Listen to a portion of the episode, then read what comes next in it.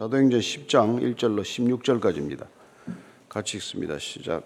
가이사랴에 고넬료라는 사람이 있으니 이달리아 부대라는 군대의 백부장이라 그가 경건하여 온 집안과 더불어 하나님을 경외하며 백성을 많이 구제하고 하나님께 항상 기도하더니 하루는 제 90쯤 되어 환상 중에 밝히 봄에 하나님의 사자가 들어와 이르되 고넬료야 하니 고넬료가 주목하여 보고 두려워 이르되 주여 무슨 일이니까 천사가 이르되 내 기도와 구제가 하나님 앞에 상달되어 기억하신 바가 되었으니 내가 지금 사람들을 요바에 보내어 베드로라는 시몬을 청하라.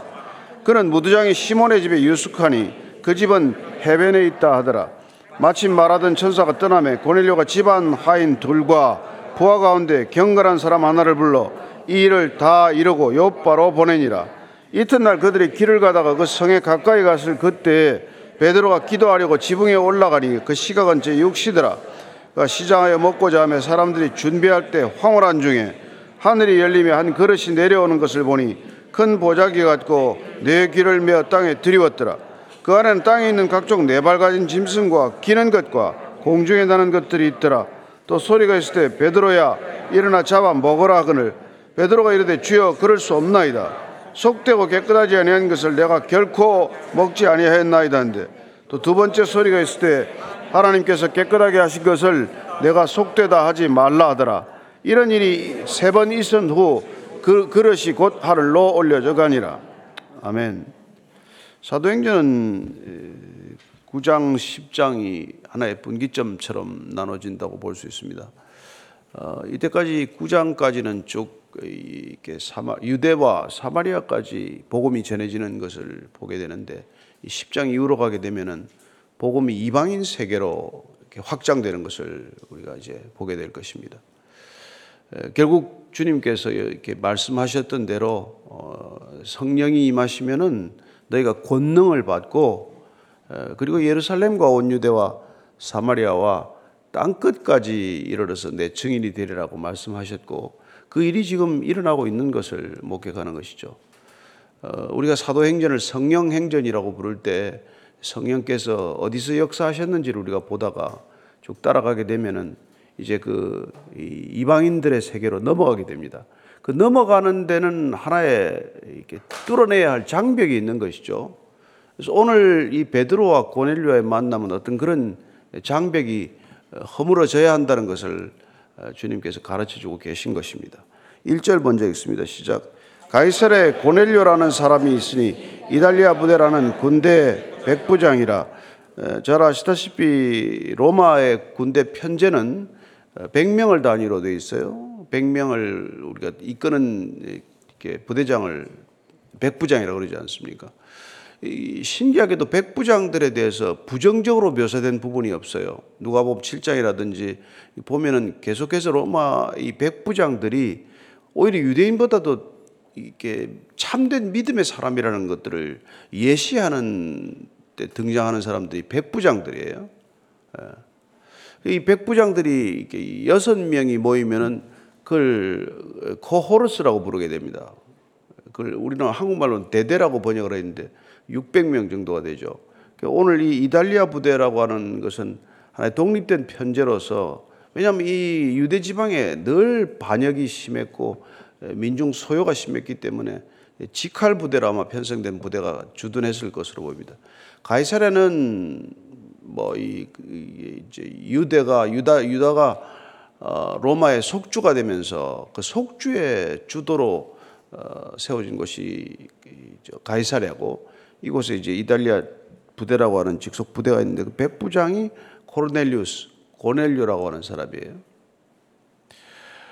어, 이 사람이 어떤 사람인지를 지금 2절 이렇게 설명합니다. 시작. 그가 경건하여 온 지방과 더불어 하나님을 경외하며 백성을 많이 구제하고 하나님께 항상 기도하더니 그는 이방인인데 로마의 백부장인데 경건한 생활을 했습니다.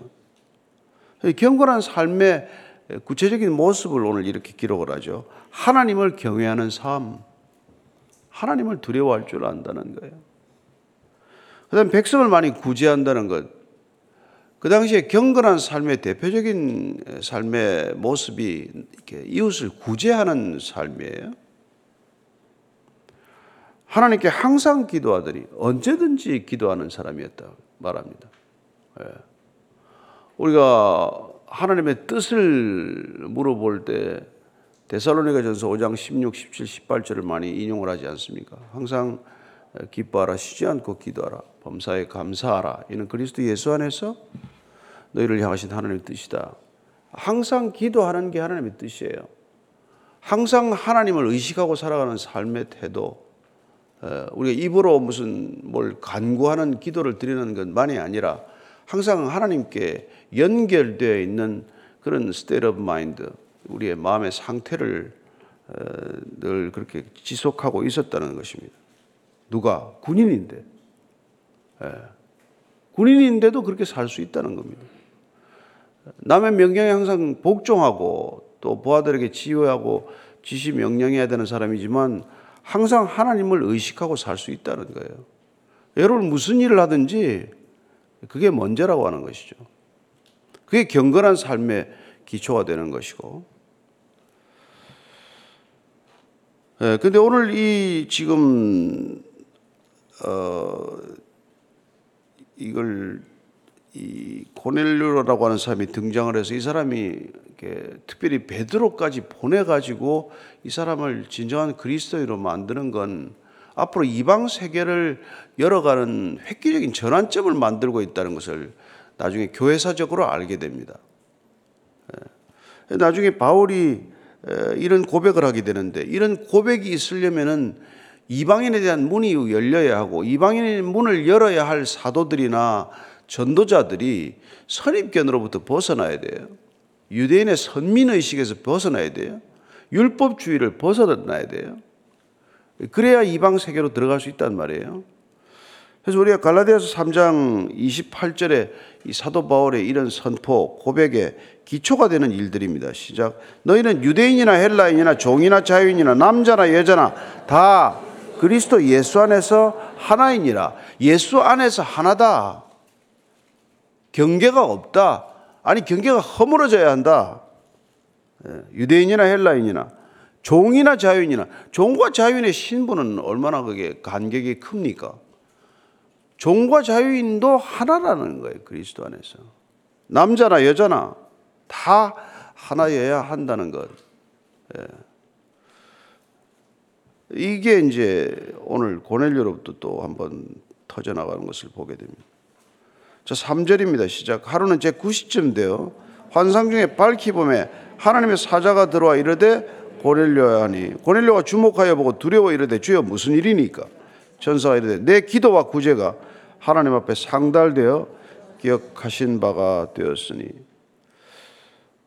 참 고넬료가 항상 기도하는 그런 삶을 살았는데 또한 시간을 정해놓고도 기도했다는 걸 알 수 있습니다. 9시쯤 되어서 기도하다가 환상을 보았는데 하나님의 사자가 이렇게 얘기를 해주는 거예요. 내 기도와 구제가 하나님 앞에 상달되었다. 다 기억하신 바가 되었다. 하나님께서 우리가 기도하는 것, 우리가 구제하는 삶 하나도 놓치지 않고 다 그걸 보고 계신다는 거예요. 여기 상달하다고 번역했지만 이건 향기가 올라가는 걸 뜻합니다. 여러분들 뭐 옛날에 그 성전에 보면 분향단에 태우지 않습니까? 그리고 분향단에서 이제 그 태울 때 뭐 예를 들어서 소, 재 이런 거 드릴 때 곡식 가루에다가 이제 올리브 기름 유향 같은 걸 섞어서 태우게 되면은 아름다운 향기가 이제 올라가죠. 그 올라가는 것들을 상달된다 이렇게 표현하는 겁니다. 우리의 기도가 그렇게 향기처럼 올라간다는 거예요. 그게 우리가 하나님 앞에 있는 금 대접에 다 담기면 응답되는 일이 일어나는 거 아닙니까? 그래서 항상 기도하는 사람들은 항상 그 향연이 올라가고 있는 거예요. 그러나 이제 그랬더니 환상 중에 하나님께서 나타나셨습니다. 하나님이 우리에게 다가오시는 방법은 우리가 제한할 수 있는 방법이 아니에요. 하나님이 결정하시는 겁니다. 어떻게 응답하실지는. 그래서 우리가 하나님의 음성을 듣는 여러 가지 구약의 방법, 뭐 이렇게 예문들이 나오지만 예를 들어서 모세는 어떻습니까? 떨기나무에서 하나님의 음성을 듣지 않습니까? 예. 내가 서 있는 곳은 거룩한 곳이니 내 발에 신을 벗어라 이런 음성을 듣지 않습니까? 발람 같은 경우는 어디 나귀의 입을 통해서도 얘기를 들어요. 그참 여러분들 뭐 요새는 개 음성을 많이 듣는지 모르겠습니다만은 하여튼 뭐 짐승을 통해서도 얘기를 하십니다. 또. 엘리야는 어땠어요? 아무리 들을래도 안 들렸죠. 근데 나중에 세미한 음성을 통해서 들었다고 돼 있어요. 세미한 음성을 통해서. 엘리야의 경우는 어떻습니까? 아, 예레미야 경우는 예레미야 그거는 좀 특이한 것들을 통해서 물건들을 통해서도 들어요. 무슨 뭐, 뭐, 뭐 띠라든지 뭐 이런 거 있잖아요. 그래서 우리가 하나님께서 우리에게 다가오시는 방법, 음성을 듣게 하시는 방법은 우리가 제한할 수 있는 건 아니라는 겁니다. 다양하게 하나님은 무한한 것들을 사용하실 수 있고 다 말씀할 수 있지만 문제는 우리가 들을 태도가 되어 있냐? 우리가 하나님께 집중되어 있냐? 예. 우리가 간절히 찾고 찾고 또 구하고 구하고 있느냐? 그게 중요하다는 거예요. 우리가 그렇게 구하고 있으면 아 이게 하나님의 음성이다 라고 그게 금방 캐치가 된단 말이에요. 마치 안테나를 높이 세우고 있으면은 딱 걸리는 순간 아 이거는 주파수가 맞았구나 그 메시지구나 이런 거예요. 멀콤 머그리지라는 영국의 약간 조금 뭐랄까요 강한 지식인이죠 언론 저널리스트인데 에, 그분이 한 말 중에서 참 재미있는 말이 있어요. 인간이 살아가면서 메시지를 해석하는 것이야말로 인생의 가장 아름다운 예술이라고 그런 보았어요. 여러분 우리가 메시지를 이해하는 것, 메시지를 알아듣는 것, 이건 예술이다 이렇게까지 표현하는 거죠. 그 어쩌면 우리가 이게 참 사람이 소통이 안 되는 게 점점점 어려워지지 않습니까? 그러나 사람의 말을 얼른 알아듣는다는 것. 아니 그 말 뒤에 있는 행간의 의미를 깨닫는다는 것. 또 혹은 우리가 뭐 성경을 읽어가면서 하나님께서 말씀하시는 더 깊은 의미를 깨닫는 것. 이런 건 그 예술적 차원이에요. 예술적 차원이에요. 자, 5절, 6절, 7절, 8절 있습니다. 시작. 내가 지금 사람들을 요바에 보내어 베드로라는 시몬을 청하라. 그는 무드장이 시몬의 집에 유숙하니 그 집은 해변에 있다 하더라. 마침 말하던 천사가 떠나며 고넬료가 집안 하인들과 부하 가운데 경건한 사람 한 나를 불러 이 일을 다 이루고 요바로 보내니라. 그런 하나님의 메신저 얘기를 들었어요. 그리고는 그대로 어, 베드로라는 사람을 지금 청하게 됩니다. 그가 무두장이 시몬의 집에 있으니까 그걸 가서 사람을 보내서 그를 청하라는 거예요. 이거 얼마나 재밌습니까? 아니 지금 하나님께서는 그냥 고넬료에게 직접 말할 수 있어요. 그러나 변화시켜야 할 사람은 어, 고넬료가 좀 더 깊은 신앙, 하나님을 경외하지만은 예수가 하나님이다. 하는 메시지를 또 이 깨달아서 진정한 그리스도인이 되어야 할 필요가 있지만 그 일을 베드로가 담당하게 함으로써 베드로가 앞으로의 하나님의 사도로서 넘어야 할 또 하나의 산을 넘게 하신단 말이에요. 그냥 가래도 갈 사람이 아니에요. 베드로는 그렇잖아요. 유대인들 이방인 집에 왜 갑니까? 그래서 지금 하는데 이 고넬료라는 사람이 오늘 하인들을 보내는데 하인 둘, 그 다음에 부하 가운데서도 자기같이 경건한 사람 하나를 불러서 보내, 셋이나 보내요. 그럼 하나쯤 보내면 되지 뭐 셋씩 보냅니까? 그러니까 얼마나 그걸 이렇게 사람을 예우하느냐도 알 수가 있고 또 예우하는 그분의 성품 가운데서 재밌는 게 이 일을 8절 보시면 다 이루고 욥바로 보내래. 다 이르다고 하는 말은 단순히 말한다는 뜻 이상이에요. 이 말에 여기서 나온 말이 exegesis라는 영어 단어가 나오는데 그건 굉장히 우리가 깊고 자세하고 명확하게 설명하는 거예요. 그러니까 우리가 설교를 하기 위해서는 이게 이 말의 뜻 하나하나를 우리가 석의한다, 주석한다고 하는데 그걸 이제 이게 헬라어로는 exegeomai라고 쓰는데 이걸 영어로는 exegesis 한다고 그래요. 그 말에 어원이 된단 말이에요. 왜 이 말씀을 드리는 거니까 여러분 백부장이 부하 불러가지고 지시하는 게 뭐가 그렇게 설명할 일이 있어요? 지시면 끝이지. 야 가서 데려와라. 그 베드로라는 사람을 가서 한번 알아보고 모셔와라. 그게 아니라 왜 내가 내가 너를 보내는지, 너 가서 어떻게 해야 되는지 아주 자세하고 명확하게 설명을 한단 말이에요. 누가 윗사람이 누구한테 아랫사람한테 이게 이 사람의 성품을 드러내는 거란 말이에요.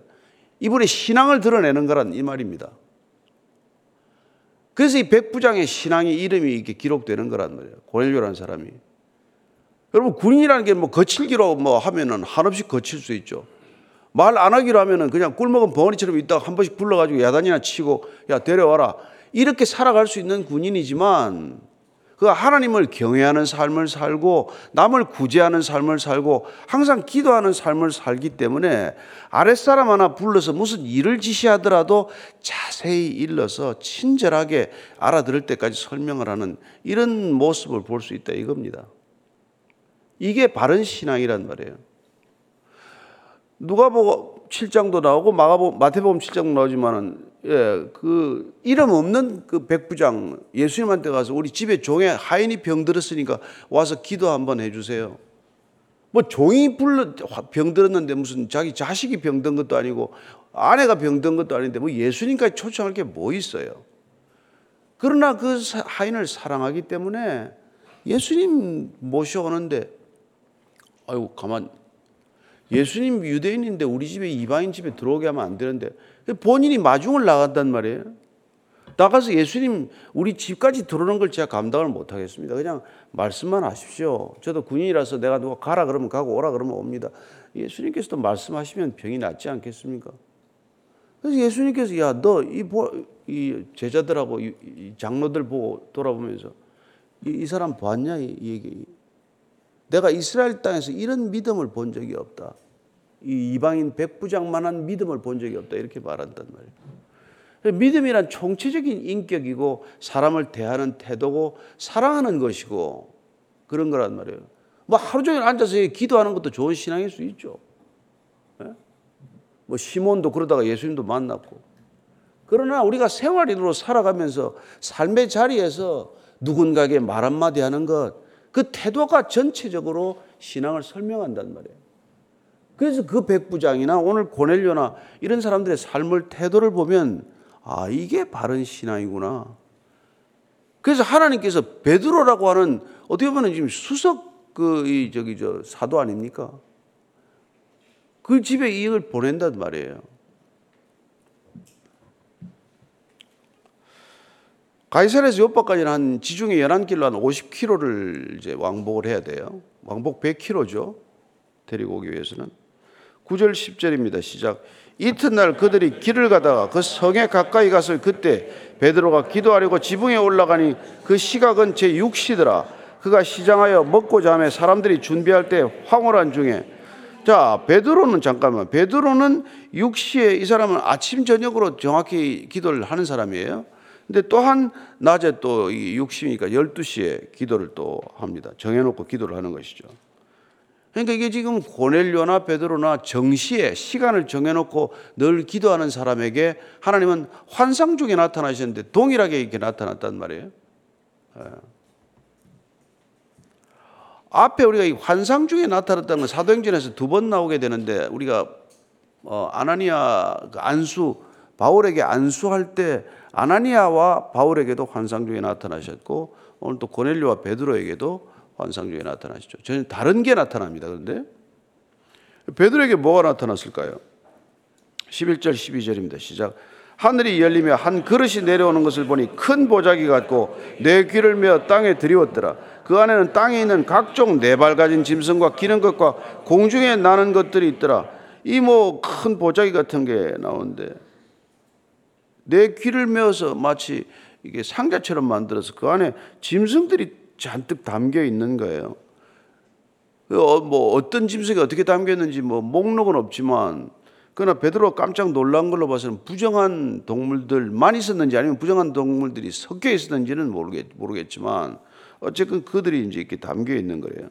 그러더니 소리가 있어 13절 14절입니다. 시작. 소리가 또 있어 있을 때 베드로야 일어나 잡아 먹으라 하거늘 베드로가 이르되 주여 그럴 수 없나이다. 속되고 깨끗하지 아니한 것을 내가 결코 먹지 아니, 아니하였나이다. 아니 일어나서 지금 하나님의 환상 중에서 야 잡아 먹으라 그러는데 베드로가 진짜 간이 클 때는 또 엄청 크죠 그죠? 하나님이 하라 그러는데 순종하면 되지. 아닙니다. 저는 그렇게 못합니다. 속되고 깨끗하지 아니한 것을 제가 결코 이때까지 안 먹었는데 제가 그 율법을 어길 수 없습니다. 율법이 주인한테 이렇게 대드는 거예요. 율법을 근거로 삼아서. 그게 참 대단한 거죠. 그랬더니 또 15절 16절입니다. 시작. 또 두 번째 소리가 있을 때 하나님께서 깨끗하게 하신 것을 내가 속되다 하지 말라 하더라. 이런 일이 세 번 있은 후에 그 그릇이 곧 하늘로 올려져 가더라. 세 번이라는 것은 뜻이 확고하다는 것, 그 표현하는 방식이에요. 베드로는 계속 지금 안 먹겠습니다. 잡아 먹어라. 너희들이 따지는 그 식사법, 정결법, 음식법, 그게 깨어지지 않으면 이방인하고 교제가 안 되는 거예요. 그죠? 이방인에게 지금 전도하러 가야 되는데, 예, 이방인에 대한 선입견과 편견이 가득해서는 절대로 메시지가 안 전해진단 말이에요. 그 편견을 깨는 것, 유대인이 가지고 있는 정결에 관한 그런 정통이라는 이름의 장애를 걷어 치우는 하나님의 지금 메시지란 말이에요. 이 메시지를 얼른 이해하지 못한 거죠. 참 나중에 보면은 바울이 갈라디아서 3장 10절에서 14절까지 제가 읽어 드릴 텐데 무릇 율법 행위에 속한 자들은 저주 아래에 있나니 기록된 바 누구든지 율법책에 기록된 대로 모든 일을 항상 행하지 아니하는 자는 저주 아래에 있는 자라 했습니다. 또 하나님 앞에서 아무도 율법으로 말미암아 의롭게 되지 못할 것이 분명하니 이는 의인은 믿음으로 살리라 했습니다. 율법은 믿음에서 난 것이 아니니 율법을 행하는 자는 그 가운데서 살리라 했느니라. 그리스도께서 우리를 위하여 저주를 받은 바 되사 율법의 저주에서 우리를 속량하셨으니 기록된 바 나무에 달린 자마다 저주 아래에 있는 자라 했습니다. 이는 그리스도 예수 안에서 아브라함의 복이 이방인에게 미치게 하고 또 우리로 하여금 믿음으로 말미암아 성령의 약속을 받게 하려 함이라. 이걸 바울이 깨달을 때까지 얼마나 바울도 고생을 했어요. 예. 바울이 이방인의 사도가 되어서 깨달은 게 이거란 말이에요. 아브라함으로부터 내려오는 이 모든 하나님의 구원의 역사는 이방인에게 유대인에게 먼저 준 복이 어떻게 흘러가게 할 것인가. 그래서 예수님이 저주받은 십자가에 달렸구나. 예. 율법을 완성하시기 위해서, 율법의 저주에서 우리를 풀어주기 위해서, 율법으로부터 우리를 자유케 하기 위하여, 은혜로 우리를 구원하신다는 것을 알게 하기 위하여. 그래서 그런 일을 하셨구나. 이걸 바울이 깨달아간 것처럼 베드로에게도 지금 이 일이 계속되어 있는 거란 말이에요. 하나님이 깨끗하게 하신 것을 내가 왜 더럽다고 하느냐? 선악을 판단하는 게 여러분 가장 큰 죄라는 거 알죠? 선과 악을 분별하는 게 이게 이 죄의 시작인데 선과 악을 분별하는 기준만큼 까다로웠던 게 깨끗하다, 더럽다고 하는 거란 말이에요. 야, 저 인간 왜 저렇게 지저분해? 그것도 조심해서 할 말이에요. 여러분이 깨끗하면 얼마나 깨끗하고 제가 깨끗하면 얼마나 제가 깨끗하겠어요. 뭐 세수 좀 하고 얼굴 좀 뭐 좀 바르면 깨끗한 겁니까? 속이 더러운 게 더러운 거죠, 뭐. 아무리 얼굴 발라봐야. 예수님께서 그 말씀을 하러 오셨단 말이에요. 예. 예수님께서 이게 하신 게 마가복음 7장 15절에서 19절까지 읽어드리겠습니다. 무엇이든지 밖에서 사람에게로 들어가는 것은 능히 사람을 더럽게 하지 못하되 사람 안에서 나오는 것이 사람을 더럽게 하는 것이니라 하시고 무리를 떠나 집으로 들어가시니 제자들이 그 비유를 묻자온데 예수께서 이르시되 너희도 이렇게 깨달음이 없느냐? 무엇이든지 밖에서 들어가는 것이 능히 사람을 더럽게 하지 못함을 알지 못하느냐? 이는 마음으로 들어가지 아니하고 배로 들어가 뒤로 나감이라. 이러므로 모든 음식물을 깨끗하다 하시니라 이미 베드로에게 환상이 나타나기 전에 예수님께서는 예, 제자 데리고 다닐 때 모든 음식물은 깨끗하다라고 말씀하셨단 말이에요. 그러니까 유대인들이 그렇게 목숨 걸고 지키는 정결내 음식에 부정한 음식이니 무슨 정결한 음식이냐는 걸 예수님께서 이미 다 없애버린 거나 마찬가지란 말이에요. 예. 다 기도하고 먹으면 깨끗한 줄로 믿으십시오. 그래서 바울이 헬라 세계에서 전, 전도할 때 제일 걸리는 게 뭐예요? 이방 신상에 올려졌다가 나온 고기를 먹어야 됩니까? 안 먹어야 되니까. 주인이 일부러 밝히면 먹지 말되 얘기 안 하면 그냥 먹어라. 그러잖아요? 그래서 깨끗하다, 불결하다 이거에 갇혀가지고 우리가 이게 더 나가지를 못한단 말이에요. 어떻게 저런 인간한테 내가 다가갈 수 있지? 나 격이 있지. 근데 겉으로 우리가 아무리 뭐 깨끗한 채 봐야 여러분 속 딱 까집으면 그 사람이나 이 사람이 뭐, 뭐 생각하는 게 무슨 차이가 있어요? 무슨 음란한 게 차이가 있습니까? 뭐 무슨 자존심 세우는 그런 못된 버릇이 무슨 차이가 있습니까? 하나도 다를 게 없단 말이에요. 주님 보시기에는 1층이나 100층이나 하나도 차이가 없 것이 그게 안, 안, 안 무너지면 이 기독교인들이 고립되는 게 그거예요. 예수님 때문에 고립됩니까? 예수 믿는다는 사람들 때문에 고립되는 거지. 뭐 저기는 술자리라서 못 가고 저기는 무슨 뭐 제사자리라서 못 가고 여기 이래서 못 가고 저래서 못 가고 어딜 갈 텐데 교회만 오게 올래고요? 그러다가 저처럼 뭐 신학교나 갔다가 이제 목사나 하는 거죠 뭐.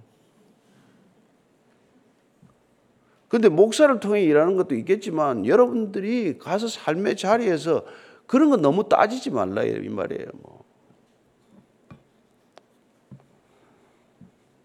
이런 일이 세 번씩이나 있었다. 왜 내가 깨끗하다는 걸 네가 더럽다고 하느냐? 그 편견을 가지고는 너는 절대로 사도로서 더 이상 못 나간다는 거란 말이야. 유대인들끼리는 전도가 되겠죠. 그러나 이방인의 세계로 뚫고 들어가려면 타 종교로 뚫고 들어가려면 우리가 무슬림이나 힌두교나 불교도로 뚫고 들어가려면 무슨 장벽이 그래 많아가지고는 어디 가서 무슨 말을 하겠어요 우리가 그냥 사랑하기만 하라 그랬는데 사랑은 뭐, 뭐 쥐뿔도 하나도 안 하면서 가서 복음만 전해대니까 땅 밟기나 한다고 가서 남의 사원에 가서 막뭐 이상한 짓이나 하고 그러니까 이게 안 되는 거라. 그걸 그걸 지금 베드로에 깨고 있는 거란 말이에요. 그래서 바울이 디모데한테도 신신당부를 한 게 그거예요. 예, 바울이 디모데한테 2장 오늘 디모데한테 한 걸 좀 읽고 마치 2장 4절입니다. 시작. 하나님은 모든 사람이 구원을 받으며 진리를 아는데 이르기를 원하시느니라. 예. 4장 4절 5절 읽고 마치겠습니다. 시작. 하나님께서 지으신 모든 것이 선함에 감사함으로 받으면 버릴 것이 없나니 하나님의 말씀과 기도로 거룩하여 짐이라. 예. 하나님께서 지으신 것은 선하지 않은 게 없다는 거란 말이에요. 예. 감사함으로 받으면 버릴 게 하나도 없다. 예. 하나님의 말씀과 기도로 거룩해질 수 있다. 아침에 오늘 나오기 전에 책을 해왔는데 뭐 제주의 경찰서에 있는 직원이 한 사람 그 소년범 하나를 이렇게 뭐 종교적인 얘기가 아니에요. 칭찬해서 이제 뭐 수사 보조를 받은 거예요. 가서 좀 수사 협조를 해달라 그래서 자기 사건도 아닌데 가서 했는데 한마디 칭찬해 주세요. 글씨 쓰는 걸 보고 야 너 글씨 잘 쓰네. 그 한마디에 얘가 바뀌어가지고. 깨알 같은 글씨로 감사합니다. 제 인생에 정말 제가 평생 착하게 살겠습니다 하고 감동의 글씨 편지를 보내서 제주도 경찰서가 발칵 뒤집혔는데 남의 사람 가서 뭐 주, 수사를 가가지고 한번 기사 한번 찾아보세요. 예, 사람 하나 세우는 것 한 번도 누구한테 칭찬 받아본 적이 없는 애예요. 그러니까 그 소년원까지 온 거란 말이에요. 근데 형사가 가가지고 칭찬 한마디 잘해줬더니 말이지. 애가 살아난 거예요. 예. 그 저와 여러분들은 얼마나 사람을 이렇게 세울 수 있는 그런 말씀을 가지고 있냐 이 말이에요. 그러니까 오늘도 여러분들 말씀 한마디로 사람을 세울 수 있다는 것, 살릴 수 있다는 것 믿으시고 어, 하루 잘 지내시기를 바랍니다. 오늘 기도할 때 하나님 입술이 생명의 통로 되게 하여 주옵소서. 제 선입견과 편견이 종교적 편견 되지 않게 하여 주옵소서. 한번 기도하겠습니다. 하나님 아버지 믿는다 믿는다 하면서도 점점 더 큰 벽에 갇히고 맙니다. 어떻게 우리의 믿음 때문에 더 한 걸음 나아가지 못하는 믿음 되게 하셔서 올바른 믿음이 아니라 해로운 믿음에 갇히지 않게 해주셔서 하나님 하나님을 믿는 이 믿음이 참된 사랑이 되게 하시고 하나님을 믿는 이 바른 믿음이 수고가 되게 하시고 헌신이 되게 하시고 희생이 되게 하시고 손해 볼 줄 아는 성품이 되게 하셔서 하나님의 사랑이 전해지는 통로가 되게 하여 주옵소서. 아브라함을 통해서 온 열방을 구원에 이르게 하시고자 하는 주님의 구원의 경륜이 우리의 발걸음을 통해서 우리의 입술을 통해서도 증언되게 하여 주옵소서. 오늘도 한 사람에게도 위로한 낙심한 영혼이 있다면은 주님의 말씀, 주님의 심장으로 이렇게 세우는 격려하고 회복시키는 입술 되게 하여 주시옵소서. 하나님, 오늘 우리 그리스도인들의 모든 입술을 들어 이 땅 가운데 절망과 비난과 정말 온갖 욕설이 난무하는 이 세상 가운데 하나님을 대신하여 이 땅 가운데 사람을 살리고 사람을 회복시키는 정말 진정한 거룩하고 경건한 입술들 되게 하여 주옵소서. 이제는 십자가에서 모든 부정한 것들을 그리스도의 보혈로 피로 정결케 하신 우리 구주 예수 그리스도의 은혜와 정결해진 자들의 그 걸음 끝에서 주리를 맞아주시는 아버지의 사랑과 날마다 정결함을 입은 자들이 불결함을 따지지 않고 다가가도록 인도하시는 성령님의 이끄심이 오늘 하루도 주님의 뜻으로 주님의 심장으로 누군가에게 다가가서 주님의 말씀을 전하고자 하는 이전에 고개 숙인 참된 믿음의 사람들 위해 진정으로 경건한 그리스도의 형제 자매들 위해 지금부터 영원까지 함께 하시기를 간절히 축원하옵나이다. 아멘.